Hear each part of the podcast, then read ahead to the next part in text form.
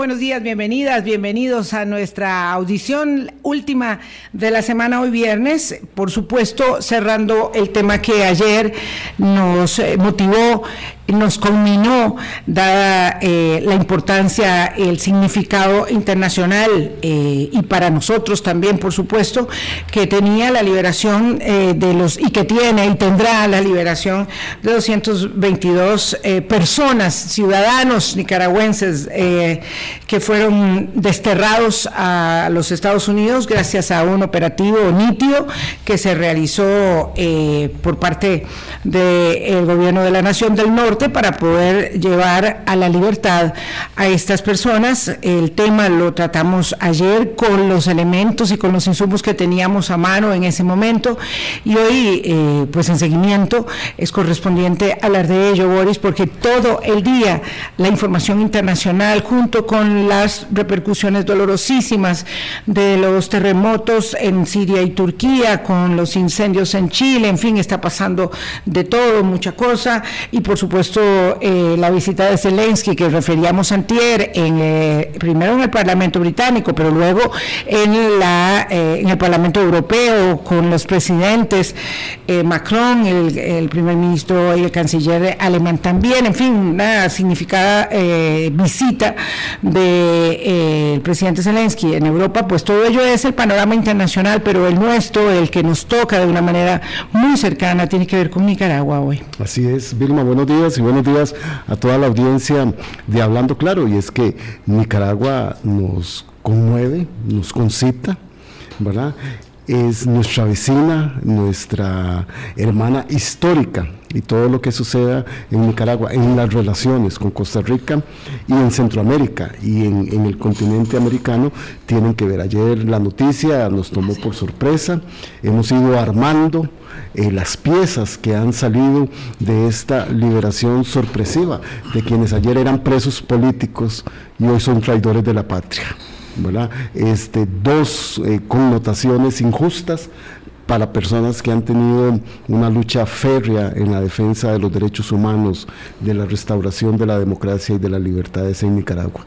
Y para poder ampliar, tenemos dos este, queridos amigos, hoy aquí en la cabina de, Hablando Claro. Sí, a mí me complace muchísimo saludar a Edipcia Dubón. Hace ya varios años que, tengo el gusto de conocerla y siempre que necesito algo la llamo y le pregunto. Eh, y ella ha estado muy involucrada en, eh, en la defensa de los derechos humanos de las personas privadas de libertad acusadas injustamente, como decías, eh, falazmente, pero además torturadas, pero además despojadas de todos sus derechos eh, procesales mínimos, ya no se diga de la vulneración de los derechos humanos. Edipcia fue diputada de la bancada mm, del Partido Liberal Independiente por un movimiento renovador sandinista de aquello que era el sandinismo, ahora que ya no es, eh, y es refugiada en Costa Rica desde, desde los hechos del 2018, que son el antecedente más doloroso y más cercano que tenemos para situar el contexto de la degradación de la dictadura del régimen Ortega Murillo. Y bueno, un queridísimo amigo, ex profesor eh, de la universidad, ex, profesor mío, sigue siendo el profesor de muchísimos, este, eh, que es Beto Cortés. Beto es estico nicaragüense. Eh, y ayer le preguntaba que, recordando desde cuándo, claro, desde los 12 años, y es que estos vínculos nuestros son tan cercanos, tan estrechos, y bueno, tiene esa doble condición, no perdió el dejo, no perdió el dejo, no arrastra la R como nosotros tanto, pero aquí está desde que es un niño, eh, y por supuesto lleva eh, el corazón en, en, dos partes, en dos, con dos patrias, la patria nunca se pierde, la nacionalidad no se pierde, eso no puede ser por ley ni por decreto. Edipcia, ¿qué tal? Buenos días. Buenos días. Eh, tengo que decir que muy bien. Sí. Después de mucho tiempo creo que es la primera vez que siento que no ando con un peso enorme en mi espalda. Sí. Dormiste tranquila. Dormí con la, con la tarea hecha. Qué felicidad, ¿verdad? Qué alegría en el, en el corazón. Qué dicha, vamos a hablar de todo eso. Beto, ¿qué tal? Buenos días. Debe ser el doctor Alberto Cortés y, qué barbaridad. Buenos días. Eh, no, pues con el cariño que hay, no hay lo tomo de esa forma. Eh, Boris, Vilma, Edipcia, qué bueno poder compartir este espacio con ustedes. Gracias por invitarme. Qué, gusto, de verdad. ¿Algo sabían, Edipcia? ¿Algo se olía? ¿Algo se percibía en el ambiente? Esto de que llegaran tan rápido los familiares a Washington a mí me tiene anonadada, ¿verdad? Y, y, uno dice, bueno, ¿cuánto se sabía? ¿Cuánto debió haber sabido? Incluso nuestro gobierno de lo que sucedía, cómo se movió eso. Había que tener este pies de plomo para una cosa de esta naturaleza. ¿Qué sabían desde la resistencia cívica nicaragüense?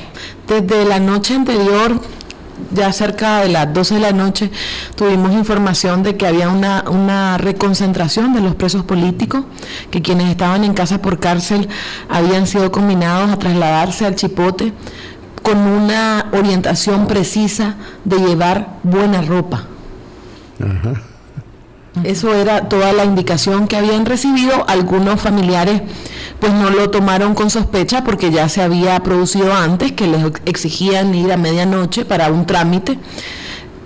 Pero eh, lo sorpresivo es que no regresaban. Eso ya lo habían hecho, eso de pedirle a medianoche a la gente que se fuera para hacer un trámite. Exacto. Ya era una costumbre. Sí llamó la atención esa orientación, con buena ropa. Hasta ahí eh, se quedaron esperando, a medianoche ya en la madrugada empezaron a decir que no regresaban, que había unos rumores extraños, como que los estaban eh, trasladando para otro sitio. La verdad, eh, yo no creí que estuviera pasando algo muy extraño, o sea, más bien pensé que efectivamente estaban inventándose algún trámite loco porque casi todas las cosas que hacen son bastante descabelladas, pero eh, ya a las 5 de la mañana la información fue, nos están trasladando de país y está llegando un avión y lo van a montar en un avión y se van a las seis y pico de la mañana. Yo lo vi loco también y dije, no, miren, cálmense, bueno no es. Esto no tiene sentido, ¿verdad? Este, esperemos. Sí, no, porque podía ser cualquier cosa. Exactamente. en un avión para llevarnos a otro país?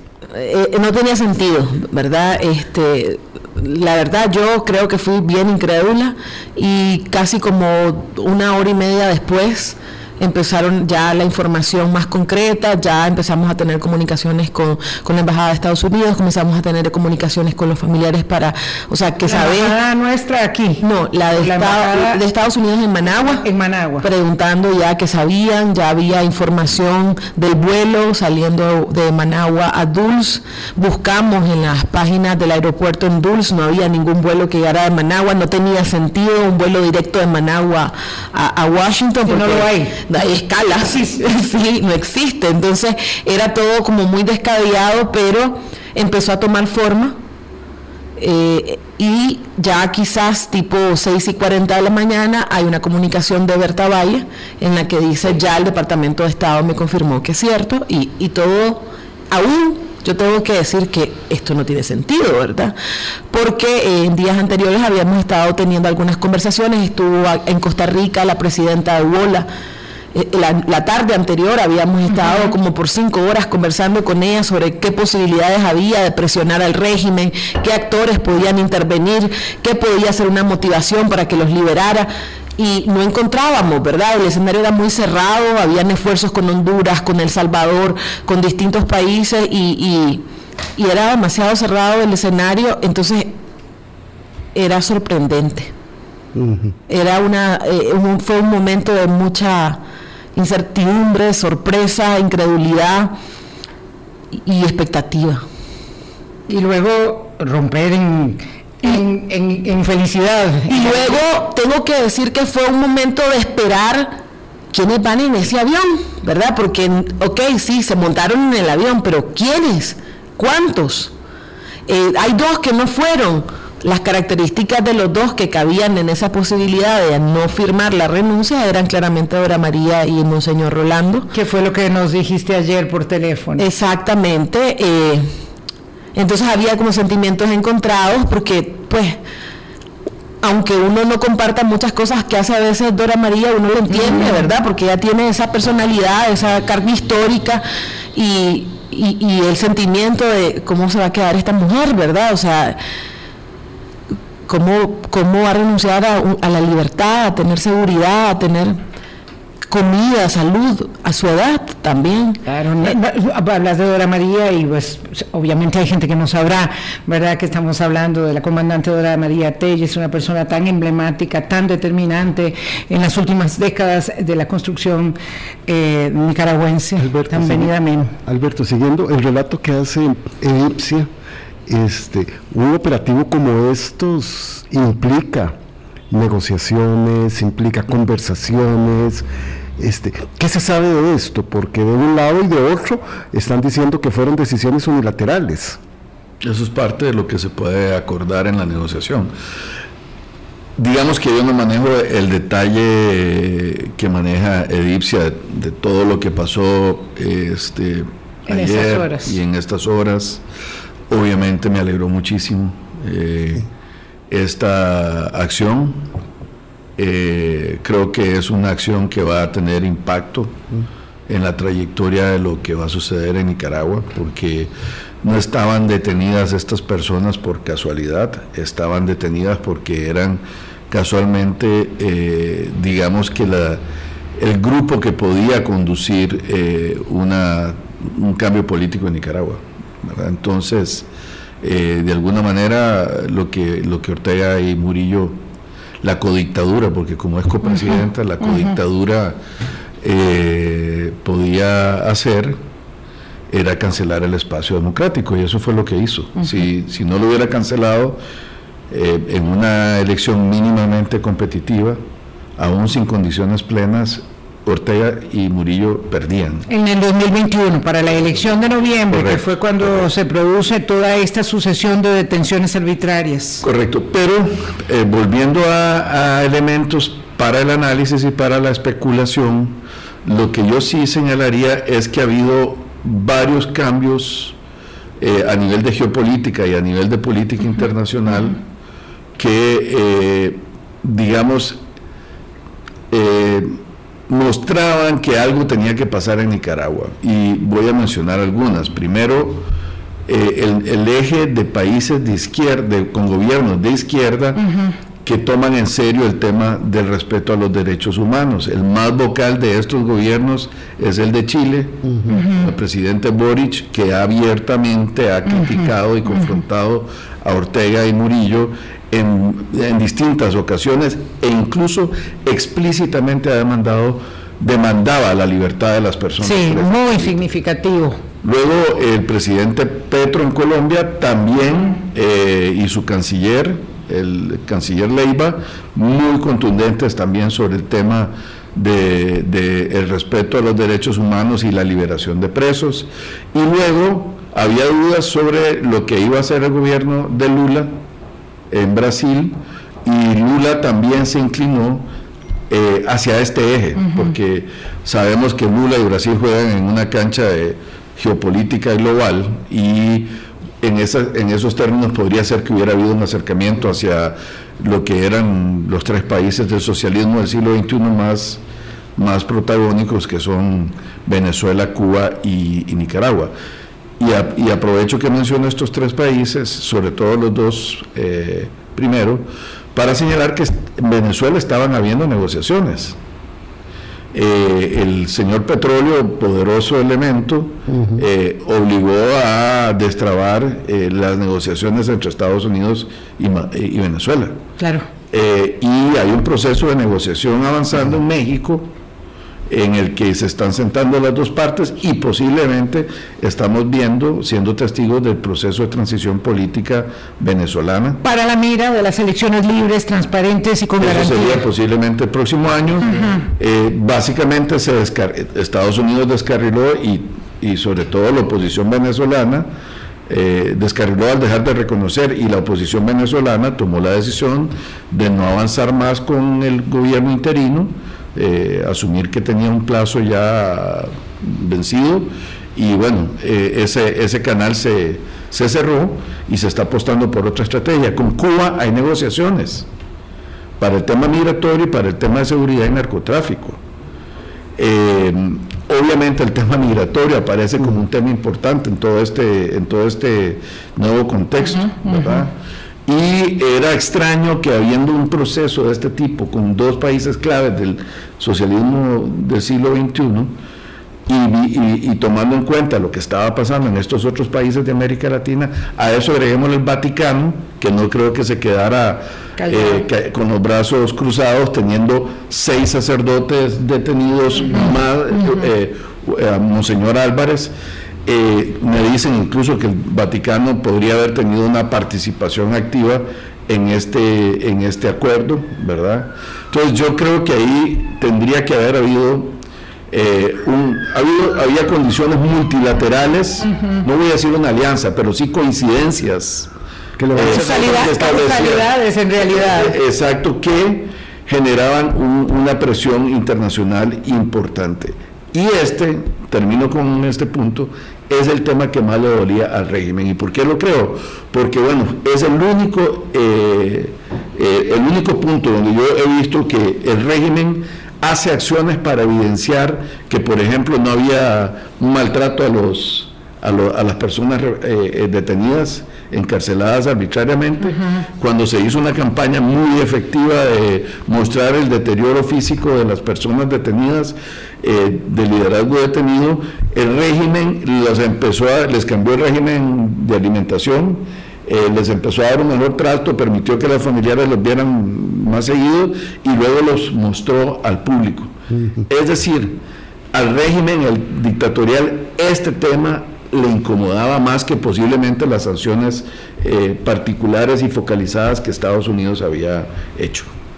Me parece eh, interesantísimo el, el análisis del contexto geopolítico que nos presenta Alberto Cortés politólogo, eh, que habla de aislamiento por un lado y de estrujamiento al mismo tiempo en condiciones, porque esto no se produce eh, como una cuestión magnánima, dijo Daniel Ortega ayer, bueno, es que iba a salir el embajador de Estados Unidos y Rosario me dijo, ¿y por qué no lo mandas con ellos? Bueno, sí, mandémoslos entonces, ¿verdad? En esa suerte de, conferencia alucinante que, vimos ayer y en una serie de, de opereta mal montada, Porque es un mal teatro el que se produce con este una eh, primera conferencia de prensa que se está iniciando cuando estamos terminando el programa eh, con el señor este con toga y todo, todo, todo muy terrible, este, para decidir eh, anunciar el destierro y luego la Asamblea Nacional señalando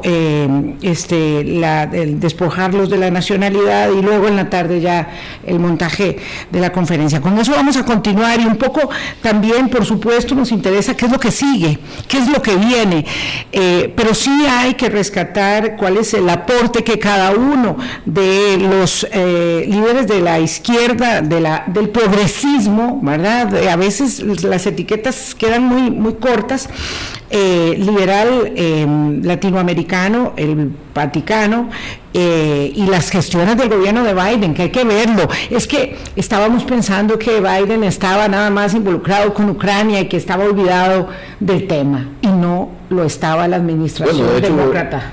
Perdón que haya una, un, apunte en esto que se, que se me fue a señalar.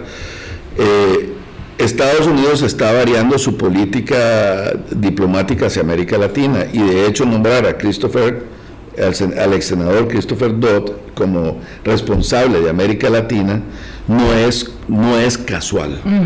Él estuvo vinculado a la revolución sandinista. Dodd tiene mucha experiencia. Mucha experiencia, es un hombre que tiene capacidad de conversar eh, y conoce a mucho del liderazgo latinoamericano.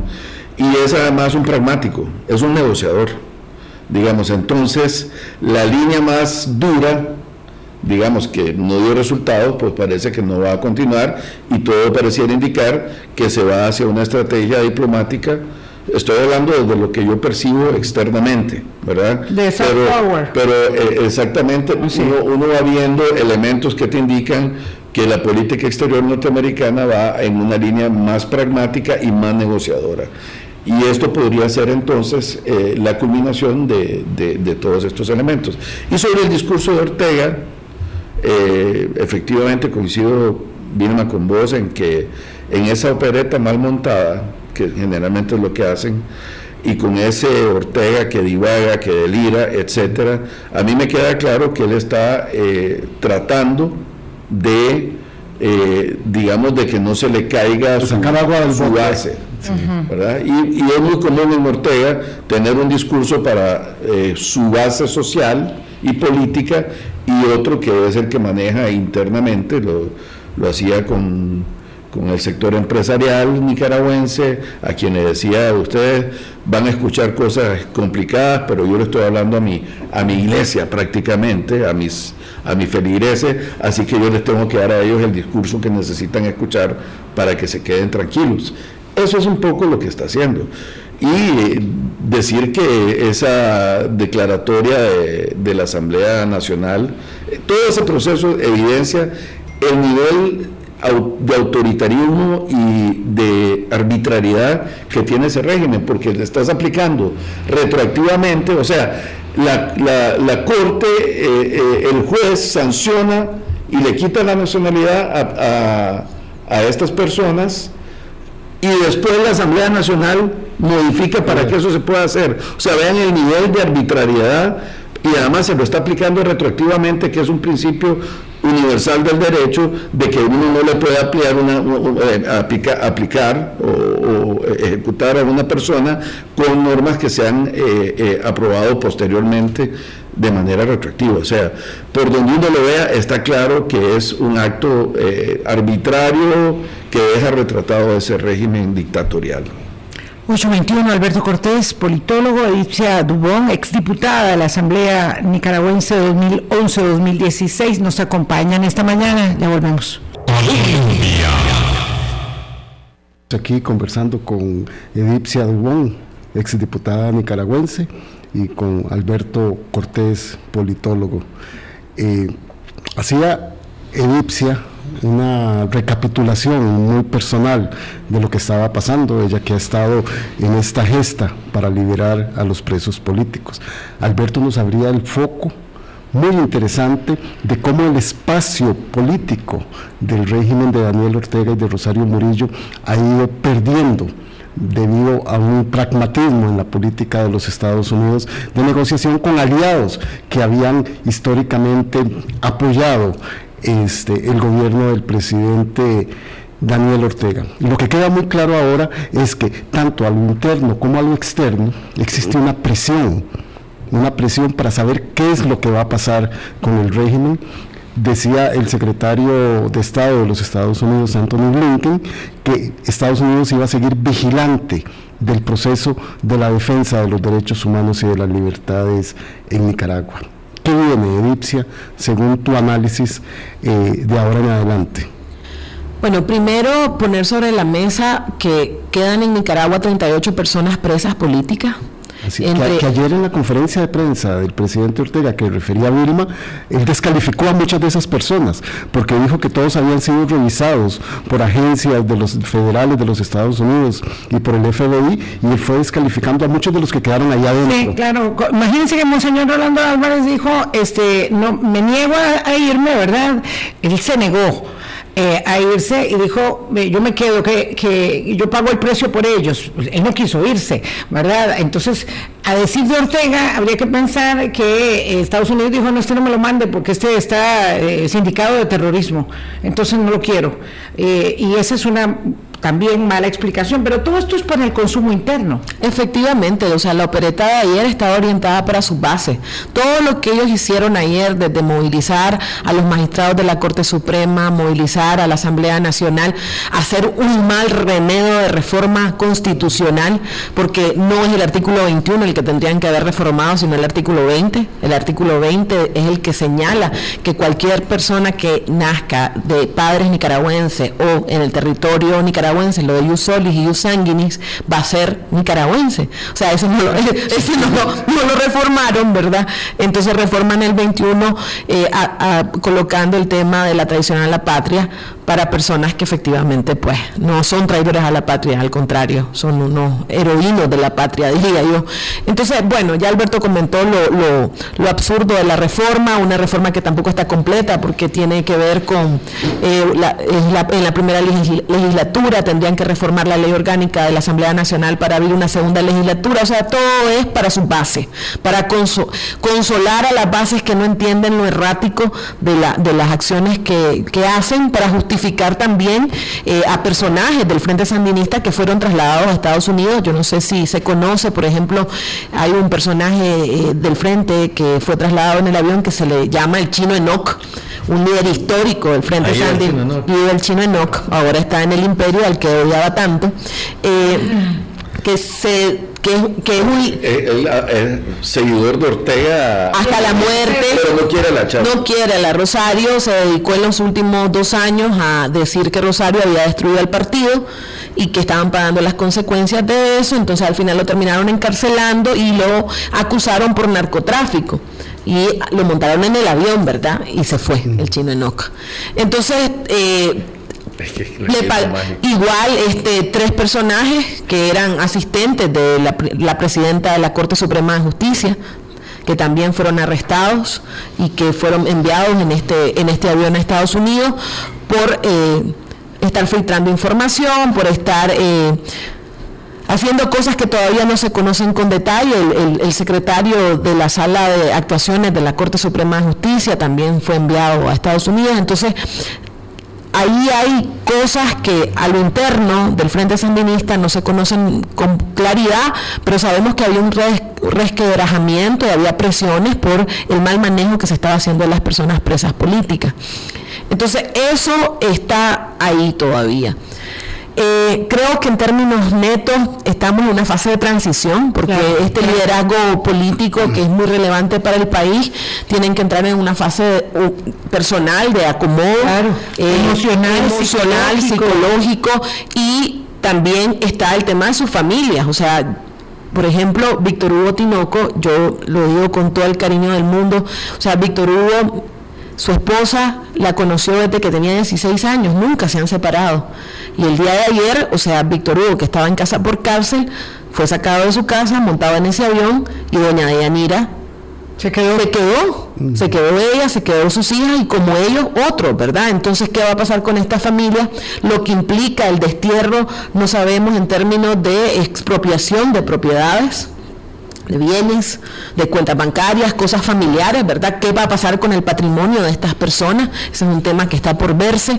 Eh, todo el tema de la estabilidad económica, o sea, vos no llegas a Estados Unidos y ¿qué? ¿Dónde vas a vivir? ¿Por cuánto tiempo te, van a dar este, ayuda, asistencia humanitaria, verdad? Dos años, dice el gobierno de eh, Estados Unidos que los atendería.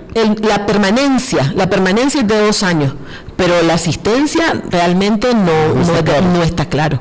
Entonces ahí este, viene todo ese tema de incertidumbre. Unos tendrán recursos y otros definitivamente no. Además que el, tema del paro humanitario es que tenés que permanecer por dos años en Estados Unidos este es un liderazgo que no puede permanecer dos años en Estados Unidos, que necesita desarrollar un ejercicio dinámico con las poblaciones nicaragüenses en el exterior, con las bases de Nicaragua en Nicaragua y además este, no pueden gestionar eh, para hacer acciones de incidencia dentro de Estados Unidos también, tienen una limitación por la política norteamericana, entonces están limitados eh, para hacer muchas cosas, ¿verdad? Y eh, no sé, o sea, yo no sé si, si están la emoción de estar libre y de estar en Estados Unidos no te da tiempo de pensar lo que implica que te lleven a Estados Unidos, ¿verdad?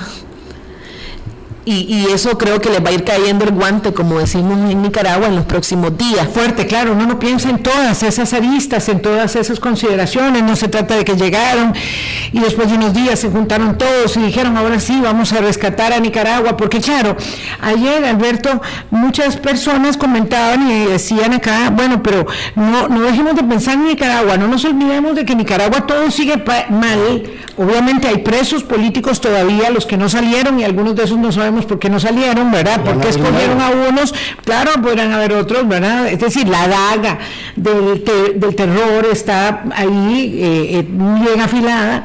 Entonces, este, el régimen resiste, aunque esté acorralado, aunque tenga, porque yo no sé quién se cree en Nicaragua que esto, esto, esto esta opereta de ayer, digamos, la gente, eh, decía Sergio Ramírez, es que hay que, hay que leer esa, esa columna que tanto hirió a, Ortega Murillo, porque cuando le dicen a Sergio Ramírez que es un mercenario o, un traidor a la patria, bueno, yo creo que es un honor, obviamente, porque si lo alzaran sería terrible, pero Sergio Ramírez dice, un país que todavía no despierta de su pesadilla tras una dictadura y otra todavía más feroz, pero que al despegar el avión que se lleva a los prisioneros desterrados, lo celebra en lo íntimo como una pequeña alegría. Es decir, ¿quién se está comiendo el cuento? ¿Cuánta gente realmente dice quisiera gritar, verdad, celebrar y me tengo que quedar callado porque el régimen no tiene no tiene el asidero sino el del terror, el de la eh, represión y el de sus eh, hordas que son las que lo siguen, Alberto. Totalmente. Eh, es, es, claro que, que, este es un régimen que solo se sostiene por esos niveles de represión, de control eh, y eh, de violencia. y eso no cambia, eso no está cambiando. sin embargo, en las declaraciones de Blinken, del secretario de Estado de, de Estados Unidos, es, es claro que hay un proceso de negociación caminando. O sea... Sí, cuando él dice que vamos a conversar, están conversando. Están conversando. Y eh, para mí es claro que entonces, a pesar de una retórica em, a lo Ortega y Murillo de antiimperialismo y de las sanciones no me afectan, eh, posiblemente sí están teniendo eh, un impacto eh, en, en, la élite que está siendo sujeta a estas sanciones, pero además de eso hay que recordar que el año pasado Estados Unidos por primera vez hace eh, una sanción a un sector específico que es el más importante en términos de exportaciones de Nicaragua, que es el oro. Mm. Todavía el año pasado esa sanción... Parte de, de Crucita se lo llevan los de Nicaragua para exportarlo. Y además de eso, pues que Nicaragua tiene una gran cantidad de concesiones a empresas canadienses, eh, norteamericanas, colombianas eh, en, producción de oro y es el principal rubro de exportación de Nicaragua. Y si bien es cierto, el año pasado en las exportaciones no se reflejó todavía que esa sanción hubiera tenido impacto porque era fue tomada creo que en septiembre o octubre del año pasado fue que se tomó esa decisión, evidentemente esa sí podría tener un impacto eh, en los ingresos. En los ingresos, aunque no tiene una gran cantidad de, de, personas involucradas como trabajadoras. claro, claro. es intensiva en, empleo. empleo, pero sí es importante. Entonces, eh, digamos, creo que el movimiento de las negociaciones con Cuba y Venezuela, es decir, Cuba y Venezuela, más allá de la retórica, avanzando en un proceso de negociación pragmático. Ya no están eh, acompañando. No están acompañando, es como una señal de, mira, no es momento de, de Exactamente. exactamente. Tenés a tres gobiernos de izquierda diciéndote, eh, tenés que liberar a los presos, esto es violación de los derechos humanos, eh, no se vale no tener un juego democrático, eh, eh, ser de izquierda no es compatible con ser dictatorial o ser progresista, etcétera. Si vos ves esa combinación, entonces, y también hay elementos que, que uno no termina de descifrar, pero internamente, dentro del régimen, ha habido una serie de detenciones y de movimientos de eh, figuras claves de, y de Ortega y Murillo que los han destituido, que los han metido presos, eh, este, lo cual evidencia a los propios correligionarios de antes. no es que, hay que estar en la otra acera para ser víctima de lo propio. Exacto. Y, también los destierran. Claro, y también. Eh, los, desterraron y, y me parece que la paranoia anda, anda en niveles Anda funcionando. Es decir, hay desconfianza interna eh, y este es, ese es un partido que tiene una larga trayectoria de conspiración y eso obviamente Rosario Murillo y Daniel Ortega lo saben y posiblemente hay un proceso de espionaje entre ellos. Y ahí deben tener a alguien que pueda hasta los alimentos seguramente. Como, como detalle, por ejemplo, ayer en la conferencia de prensa Daniel Ortega menciona a todos los que están en la mesa y la que no está en la mesa es la presidenta de la Corte Suprema de Justicia, la más afectada con los presos de adentro del Frente Sandinista. O sea, cuatro de los que, de, miembros del Frente Sandinista iban en ese avión, que trabajaban directamente con ella. Su jefe de despacho iba en ese avión. Entonces dice, la Albaluz no está, es que anda terminando unos trabajos, la Albaluz, pero ya va a regresar. Quisiera, mandar el mensaje. Quisiera puntualizar en esto último que están diciendo Edipcia y Alberto, porque es muy importante. Casi nunca analizamos la salud mental de quienes nos gobiernan y de, quienes sustentan el poder. Ayer que estaba yo escuchando la conferencia y ahora retomando algo que dijo Alberto, que Daniel Ortega divaga y delira, le decía yo que primero está delirante y por eso es que divaga. Este tipo de personas con comportamientos erráticos en su salud mental, comienzan a tener comportamientos eh, dispares, eh, que no tienen sentido.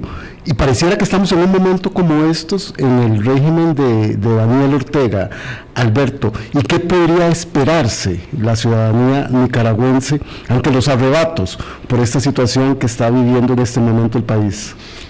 Tal vez yo, yo lo que sé, bueno, lo, de la demencia, decrepitud y, y eh, evidentes elementos de, demencia senil, eh, eh, uno de los... Son, evidentes. Son evidentes, ¿no? La forma en que él camina ya, como que le cayó la edad este, de una forma muy pesada, pero mm, digamos, más allá de lo personal, a mí me parece importante señalar que una característica de, los regímenes autoritarios y totalitarios es que el círculo de hierro que rodea al grupo que conduce el proceso, al final eh, genera una dinámica de terror eh, que eh, bueno, si usted la, la, la, fiesta de Chivo de Vargas Llosa o la misma sombra nada más de Sergio Ramírez, es evidente, digamos que eh, lo que hace, el efecto que eso hace, es que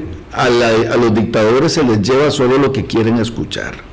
Y eso genera un proceso de desconexión de la, de la élite, de, ese, de ese pequeño sectorcito que domina, digamos, la, la, la punta de la pirámide y de ahí, desde ahí ordena. Pero también tiene el problema de que genera esta dinámica de persecución, de paranoia, de, o sea, esto no es no es una invención, no es una invención, esto está, esto está estudiado, digamos, que, que este tipo de regímenes genera este tipo de dinámicas y de espionaje y de escucha y todo el mundo se vuelve delator, etcétera, etcétera. Y es posible que estemos eh, viendo un régimen que ha avanzado mucho en esta línea y eso no es sostenible en el tiempo, ¿verdad? Entonces, eh, el, último elemento que agregaría es que este, este proceso de, de, liberación de este liderazgo de la oposición también va a fortalecer, creo yo, inevitablemente, a, una, a un grupo mucho más articulado, mucho, con una vocería mucho más potente de la oposición, que pueda empezar a proyectar una imagen de que sí hay alternativa a Ortega, porque un gran tema que siempre obstaculiza un proceso de transición es la percepción de que al otro lado no hay nada y que el vacío generaría, generaría un caos. Y eso yo lo he escuchado en muchas personas que toman decisiones y que están vinculadas ¿Y cómo, va, ese, cómo va ese proceso? ¿Edipcia está fragmentada la oposición? Como decías ahora, ¿qué, ¿qué marco y qué estructura van a tener los desterrados allá en Estados Unidos?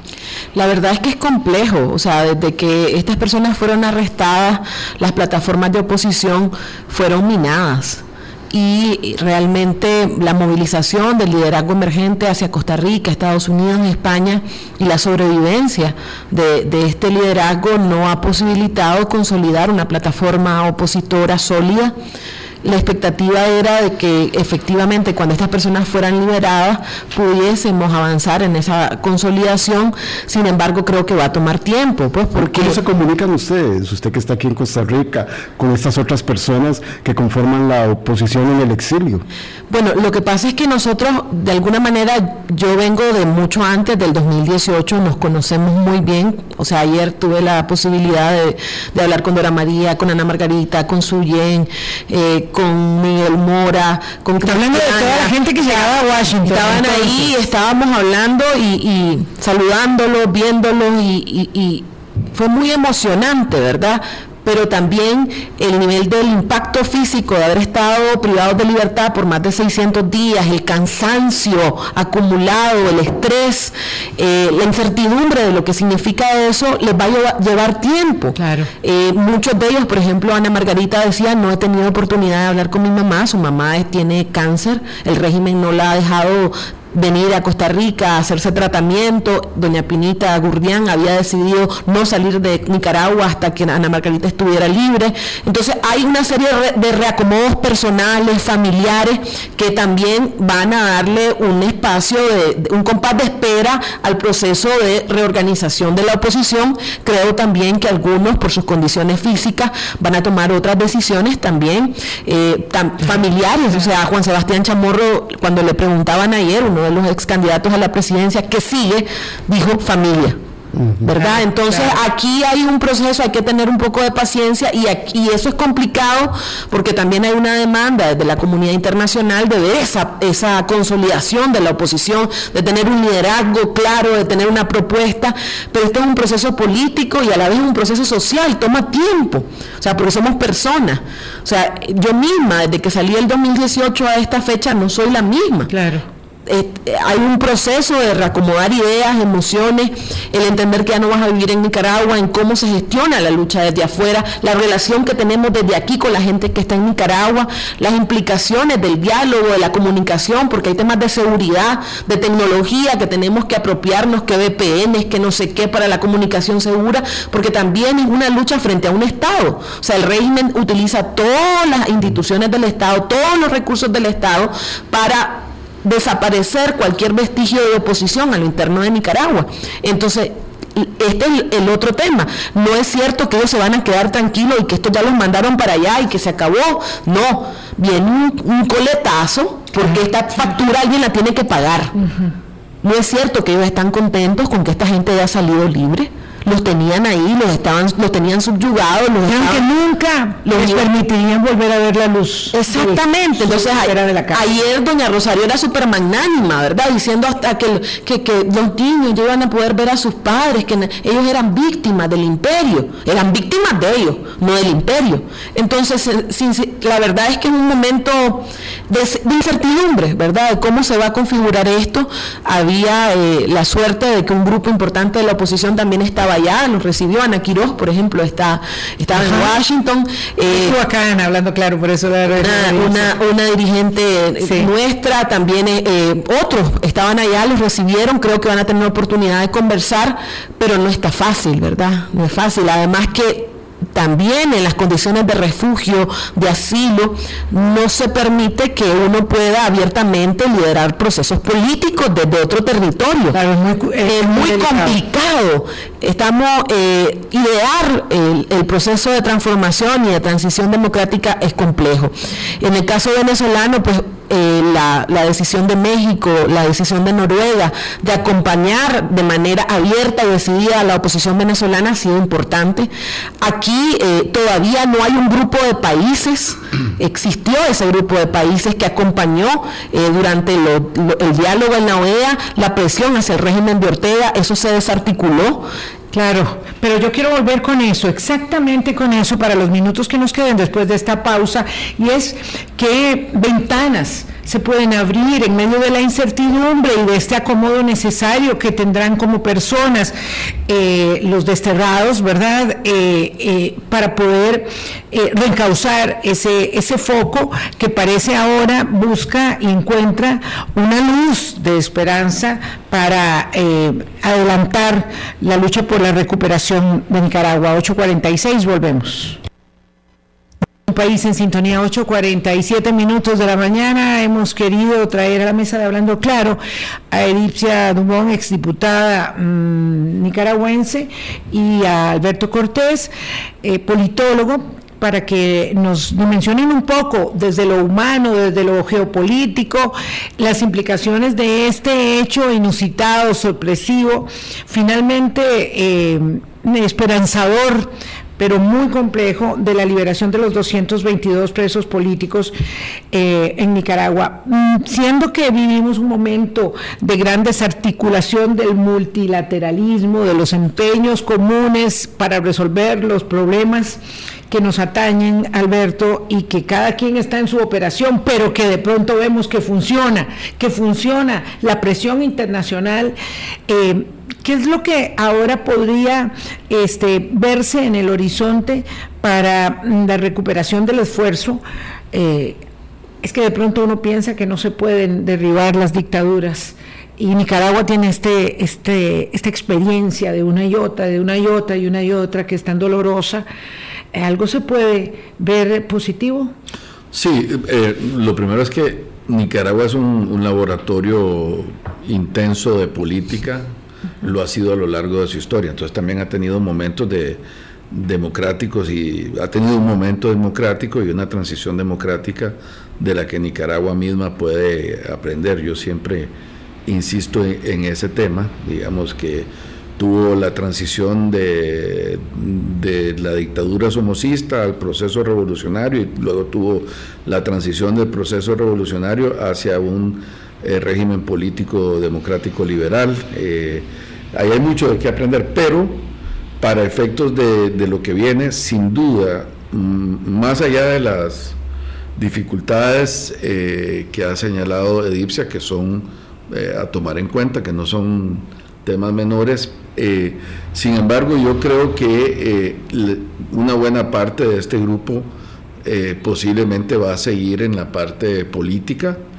Creo que ese, ese grupo va a tener una gran autoridad moral en la conducción de este proceso. También se van a decantar liderazgos, o sea, sí, va a haber gente que va a decidir priorizar la parte personal, la parte familiar, eso, eso va a pasar, pero también va a haber otras personas, yo no tengo duda, eh, de, por ejemplo, ayer vi las declaraciones de Félix, Félix está en una línea Maradiaga está en una línea combativa. Sí, hoy da una, una historia, una entrevista exclusiva al país de España, eh, narra las, las, eh, los oprobios de, la cárcel, ¿verdad? Este, muy interesante y además eso tiene una repercusión, es decir, la voz de Sergio, la voz de Félix, la voz de Dora María, o sea, esa gente, Lester, Alemán, los que, los que puedan tener ese arresto van a jalar internacionalmente. Habrá que ver, digamos, también, eh, bueno, cómo, cómo, eso los, les conecta, cómo esa experiencia que vivieron les conecta, cómo se conecta con el resto del activismo político y social que estaba, que ha venido trabajando desde el exilio. Eh, pero yo sí creo que va a haber un fortalecimiento, en, de acuerdo con Edipsia, en que esto no es un proceso inmediato, mm. que esto es un proceso y el proceso requiere eh, su, su, tiempo, digamos, para para reconstituir liderazgo, eh, eh, crear una alternativa, etcétera. Eh, creo que hay elementos que evidencian que podría seguirse avanzando hacia un proceso de transición política en Nicaragua. Eso, esa es la impresión que tengo y que esto no es un tiro al aire, ¿verdad? Yo creo que esto no es una golondrina que no hace verano. Yo creo que eh, hay un proceso más amplio que lo que tenemos capacidad de ver, porque son procesos subterráneos, son procesos de negociación. Ayer Ortega lo mencionó, las dos partes guardaron silencio y secretismo y de hecho no se filtró la noticia. Así es. Entonces, eh, ahí hay, no se sabrán cuántos elementos se están negociando, pero creo que no, el proceso no para ahí por lo que insinuó el secretario de Estado Blinken, ¿verdad? Cada vez iremos viendo más cómo hay información sobre esto. Lo cierto es, lo que podemos lograr concluir con lo que nos dicen Edipcia y Alberto, es que esto es un parte de aguas de un proceso que viene, que no sabemos desde cuándo, y que, que tendrá nuevos episodios. Sí, efectivamente, yo creo que estamos más completos ahora. Correcto. Había una parte de la oposición que nos hacía falta y están aquí ya, van a entrar en esa fase de, recuperación personal. y de recomposición personal, pero, pero están, su compromiso es innegable. Eh, y creo que también eh, el hecho de que estuvieran juntos, yo no sé si tuvieron oportunidad de escuchar a, Juan Sebastián Chamorro y él dijo, creamos una comunidad en la cárcel.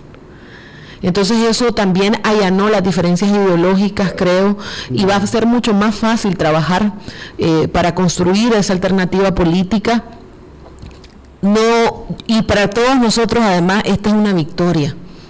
Ortega tuvo que doblar su rey, y creo que el pueblo de Nicaragua también recuperó la esperanza, porque parecía, como usted decía, que, que, las dictaduras a veces uno no las puede derrotar, pero esta es una victoria. Entonces estamos y tenemos que reivindicar esta victoria, tenemos que darle esperanza a los nicaragüenses de que sí vamos a trabajar por la transición para poder recuperar nuestro país.